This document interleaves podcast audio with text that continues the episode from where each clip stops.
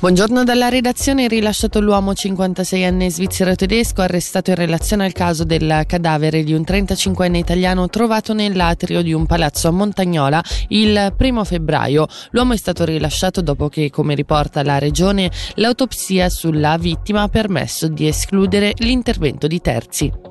A Lugano una dozzina di consiglieri comunali hanno presentato una mozione per progettare e realizzare una o più strutture per l'alloggio notturno d'emergenza. In sostanza si chiede di seguire l'esempio delle case Astra, Casa Martini e Casa Marta a Mendrisio, Locarno e Bellinzona. Sentiamo Edoardo Cappelletti tra i firmatari della mozione. Riteniamo che l'importante sia il principio, ovvero quello di dotare la città di un centro di prima accoglienza.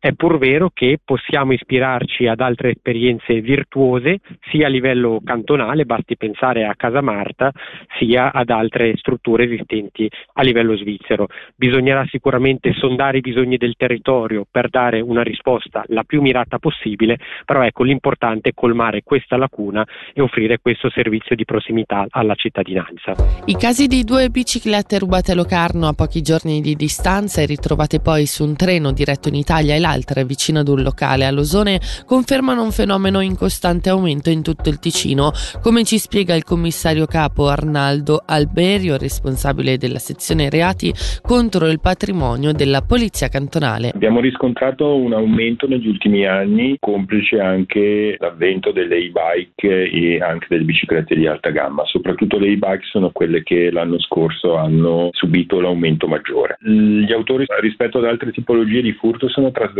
Siamo confrontati con autori che arrivano dall'estero all'estero per rubare una o più biciclette anche in una giornata e siamo confrontati con autori locali, non vi è una regione più toccata di un'altra, i centri cittadini sono quelli più toccati e poi in funzione della stagione chiaramente ne avvengono di più in una zona piuttosto che in un'altra.